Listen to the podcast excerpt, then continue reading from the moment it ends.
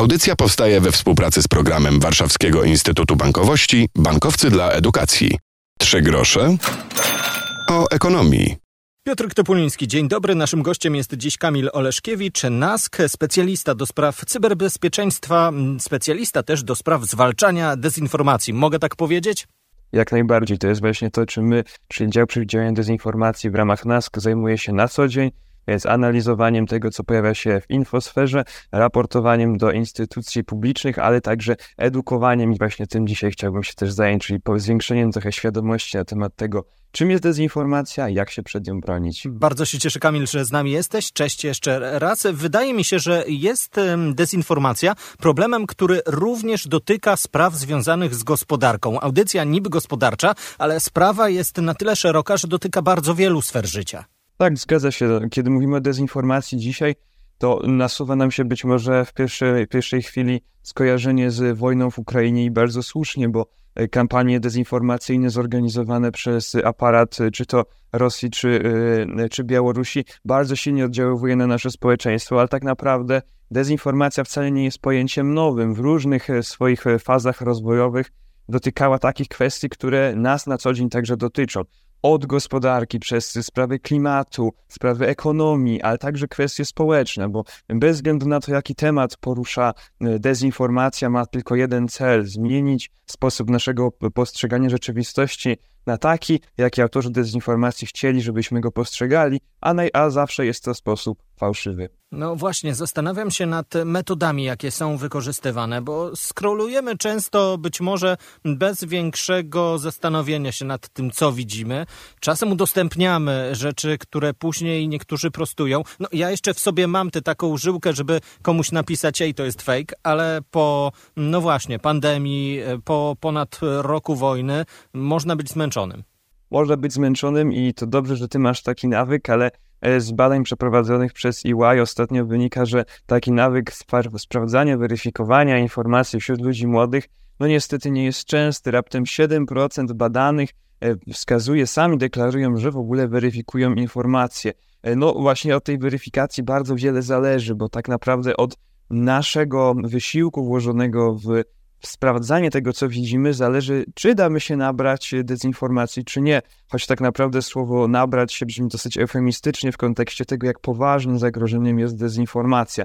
Wspomniałeś o tych metodach i technikach, jest ich oczywiście bardzo, bardzo dużo. E, tak naprawdę no, trudno powiedzieć, że my nadążamy za e, tymi klasyf- klasyfikacją, bo no, mniej, e, mniej ważne jest to, jak nazwiemy jakąś konkretną technikę, niż to, że ona niestety jest skuteczna i wciąż ewoluuje. No ale jeżeli chodzi o takie kilka mm, podstawowych e, metod, które są najczęściej używane, e, to powiedzielibyśmy, e, pewnie nasuwałoby się na myśl w dzisiejszych czasach, że to są deepfake'i. Tutaj z pewną ulgą mogę powiedzieć, że na ten moment, jeżeli chodzi o polską infosferę, jeszcze ta metoda nie jest aż tak popularna. Z ulgą dlatego, że jeszcze na świetle deepfake to zaawansowany obraz czy element graficzny, który został wygenerowany przez sztuczną inteligencję. Krążyły po internecie sobie... takie przeróbki tak. z naszymi politykami mm -hmm. śpiewającymi pewne piosenki. Jak najbardziej. Jeżeli one mają taki element, powiedzmy na razie satyryczny, no to my, y, mam nadzieję, tutaj odpukać niemalowane, że tak, że tak y, na, na najbliższym czasie pozostanie. Oczywiście mamy też metody tego, jak weryfikować takie, y, takie treści. Jeżeli wpiszemy sobie w, w przeglądarkę na przykład aresztowanie Donalda Trumpa, dopisując deepfake, to zobaczymy, że te zdjęcia naprawdę oddają tak, to, co, takie powinny wyglądać prawdziwe fotografie. Jest to bardzo dramatyczne, dramatyczne ujęcia. Natomiast no, oczywiście nieprawdziwe. Tak nie wyglądało zatrzymanie byłego prezydenta Stanów Zjednoczonych Zjednoczonych. Mm, natomiast z takich bardziej popularnych, być może bardziej przyziemnych elementów, które, którym posługują się na co dzień autorzy, autorzy dezinformacji, to możemy wskazać proste manipulowanie obrazem, wykorzystujące takie techniki, które, które znamy z programów graficznych, e, zmiana koloru, zmiana napisów. Tutaj ciekawym przykładem będzie, będzie taka, mm, taki case już sprzed dobrych paru miesięcy, kiedy zauważyliśmy, nasz zespół analityków znalazł taki wpis dosyć popularny na Twitterze, wtedy jeszcze Twitterze, który przedstawiał zdjęcie znaku takiego z nazwą ulicy i opis sugerował, że oto jest nazwa, była nazwa bohaterów Westerplatte, od dzisiaj zmieniona na bohaterów Azowstalu w Gdańsku. I miał to, miał to sugerować, że tak bardzo tutaj jesteśmy zaangażowani w pomoc Ukrainie, e, że zmieniamy nawet nazwy dotyczące naszych bohaterów narodowych na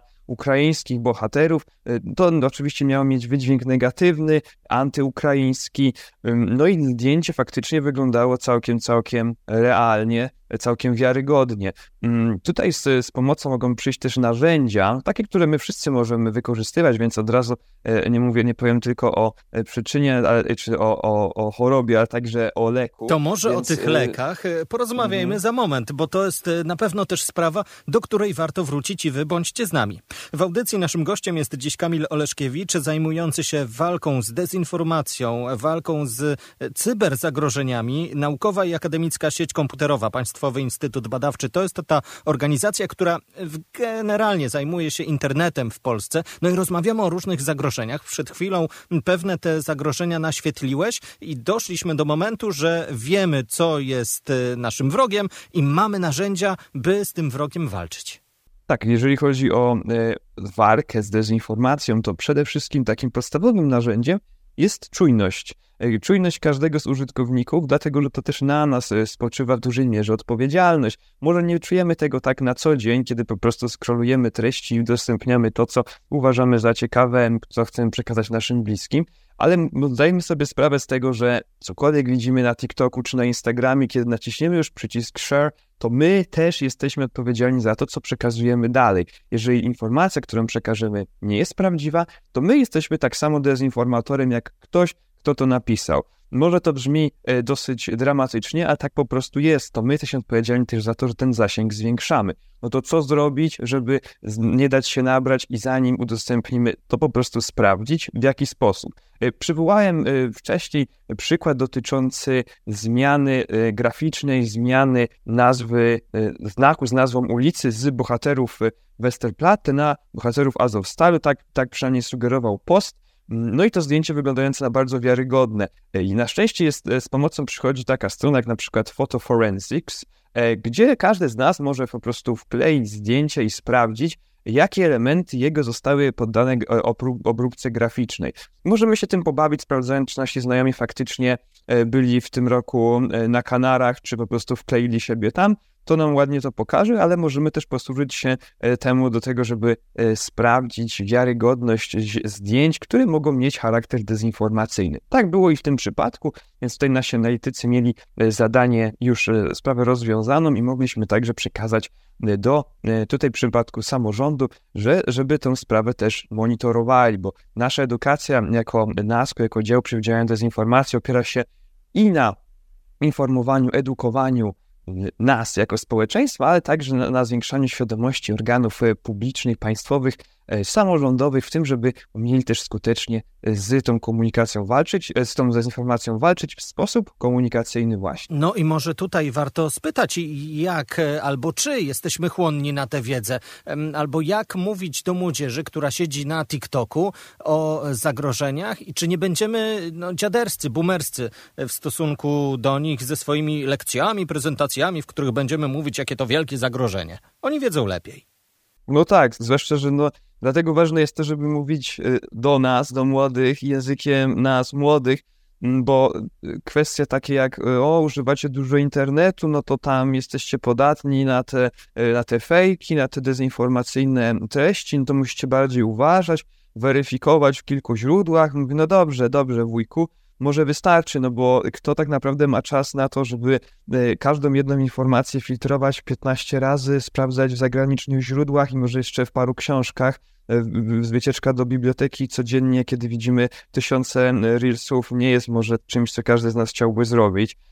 Nie ma tutaj też jakiejś złotej rady. E, to co, to, co powtarzają wszyscy, którzy są zaangażowani w walkę z dezinformacją, to weryfikuj, sprawdzaj, bądź czujny i tak naprawdę ja też mogę to powtórzyć, ale powiem trochę więcej, może trochę bliżej rzeczywistości. Warto po prostu zwracać uwagę, kto i co do nas mówi i po co do nas mówi, bo y, prosta różnica jest taka, że jeżeli kiedyś e, informacje pozyskiwano głównie po, z kilku w zasadzie kilku źródeł z telewizji, z radia, z prasy, to dzisiaj tych źródeł mamy dużo, dużo więcej i nie jest to nic odkrywczego.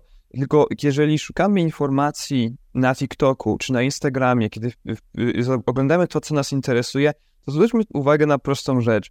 Czy to jest opinia tej osoby, która do nas mówi, czy to jest informacja przekazywana przez tą osobę, którą lubimy, którą chcemy oglądać? Tylko tyle i aż tyle i będziemy mieli wtedy chociaż trochę więcej pewności dotyczącej tego, czy to jest prawda, czy być może jest to po prostu nawet niecelowa manipulacja lub podawanie dalej informacji niesprawdzonych, niezweryfikowanych. Nie bójmy się też e, pytać o źródło. Na uniwersytecie wszyscy chcą od nas źródeł, wszyscy chcą od nas przypisów, no to e, my także możemy tego żądać od osób, które do nas piszą, które przekazują treści, czy na, przez Twittera, czy przez Instagrama, czy na TikToku, kiedy ktoś mówi dane, to niech poda jakąś, jakieś źródło, to nie jest y, tak dużo, a z kolei, skoro wie to na pewno, to nie będzie miał z tym problemu. A jeżeli nie ma tych źródeł, no to znaczy, że coś z tymi danymi widocznie nie jest w porządku. No i też zawsze mówię, że dziennikarze często w swoich e, takich szerszych artykułach również zostawiają przypisy, jak kiedyś na studiach. Zostańcie z nami, bo jeszcze do tematu dezinformacji i bezpieczeństwa w internecie powrócimy. Z nami jest dziś Kamil Oleszkiewicz, NASK, specjalista zajmujący się walką z cyberniebezpieczeństwami, może tak powiem, e, walką z dezinformacją. O tym dzisiaj rozmawiamy. Ja jeszcze na koniec spróbuję do tego tematu pieniędzy przejść, bo okej, okay, mówi się o pandemii, mówiło się o szczepionkach, mówiło się o e, pomocy Ukraińcom, a zastanawiam się, na ile ten problem może nam zaszkodzić w kontekście naszej e, kasy, tego co mamy na koncie, w kontekście naszych e, danych, takich jak hasła i loginy. Mhm, jasne, jasne. Tutaj, jeżeli chodzi o no, takie kwestie cyberbezpieczeństwa, rozumianego też jako zagrożenie takie jak, jak scam, takie jak phishing, takie jak wyłudzanie czy fałszywe inwestycje, to jest temat bardzo szeroki, który my w NASK również się zajmujemy i e, wypuściliśmy także niedawno taki poradnik właśnie wakacyjny, jak nie da się naciąć, na co zwrócić uwagę. E, I tam e, bardzo szeroko nasi koledzy z NASK-u piszą między innymi o takich fałszywych, fałszywych inwestycjach. Jest to taki e, temat bardzo szeroki, dotyczący tego, że e, są reklamy e, w internecie, które zachęcają nas do tego, żebyśmy kliknęli. Bardzo często podszywają się pod instytucje, czy, czy to instytucje państwowe, czy duże instytucje finansowe, czy duże firmy, korporacje i oferują nam, no tutaj wpłaccie tam 50 zł, a to zaprocentuje, zainwestujecie małą kwotę, a my zyskacie dużo więcej. Nie chodzi nawet o to, że stracimy te 50 zł, ale chodzi o to, że klikając ten, e, w ten link do przekazania tej płatności, no to po prostu podajemy całe nasze konto na tacy. My jako dział przeciwdziałania dezinformacji, co prawda e, tutaj oddajemy te pole naszym kolegom, którzy e, z, też z NASKO, którzy czy z CERT-u, czy z innych działów, którzy dużo lepiej na tym temacie się znają, natomiast to jest też zagrożenie związane z właśnie fałszywymi informacjami, fałszywymi e, grafikami, które sugerują, że coś możemy kliknąć, coś możemy e, zarobić. Na to należy zwracać uwagę. Też odsyłam Państwa do tego, do tego obszernego, ale bardzo przystępnie napisanego poradnika, jak uważać na wakacjach, dostępny też na naszych social media, więc zareklamuję przy okazji.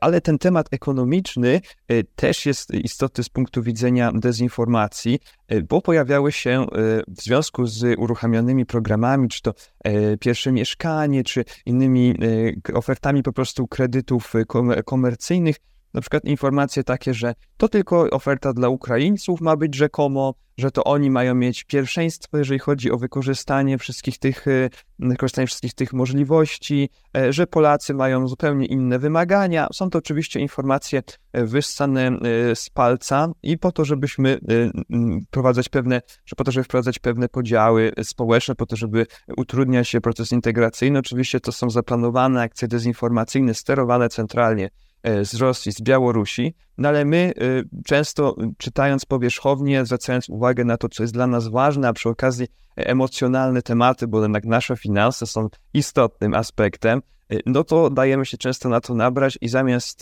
czytać to, co naprawdę interesuje, czyli warunki e, przystąpienia czy do takiego, czy do tego programu, e, czy wzięcia kredytu, no to dajemy się ponieść tej emocjom i czytamy głównie o tym, co nie jest prawdą i, i wywołujemy tylko jeszcze większy zasięg tym postem, na co zwracam uwagę. A jeżeli chodzi o e, niebezpieczeństwa w cyberprzestrzeni związane z finansami, ale nie tylko, to też jeszcze raz odsyłam do, do, większego, do większego poradnika, zwłaszcza na wakacjach, kiedy jesteśmy w innych krajach, kiedy trochę nasza czujność jest uśpiona, warto zwracać uwagę na to, że e, no niestety e, już oszuści wakacji nie mają i nawet czasem niewinny SMS z prośbą niby od znajomego, żeby szybko opłacić jakąś paczkę, bo go nie ma, a to ważna przesyłka i linkiem, żeby tylko blikiem przesłać pieniążki, może okazać się kosztowna dużo, dużo więcej niż tylko to, co jest napisane SMS-ie. Dlatego jeszcze raz spokojnie czytamy, podchodzimy do wszystkiego krytycznie. Wiadomo, to jest idealny świat,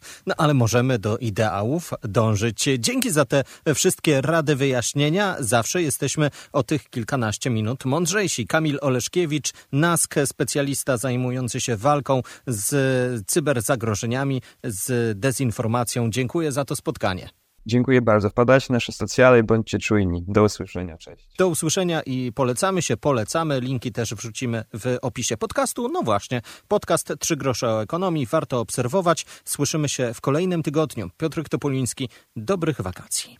Audycja powstaje we współpracy z programem Warszawskiego Instytutu Bankowości Bankowcy dla Edukacji.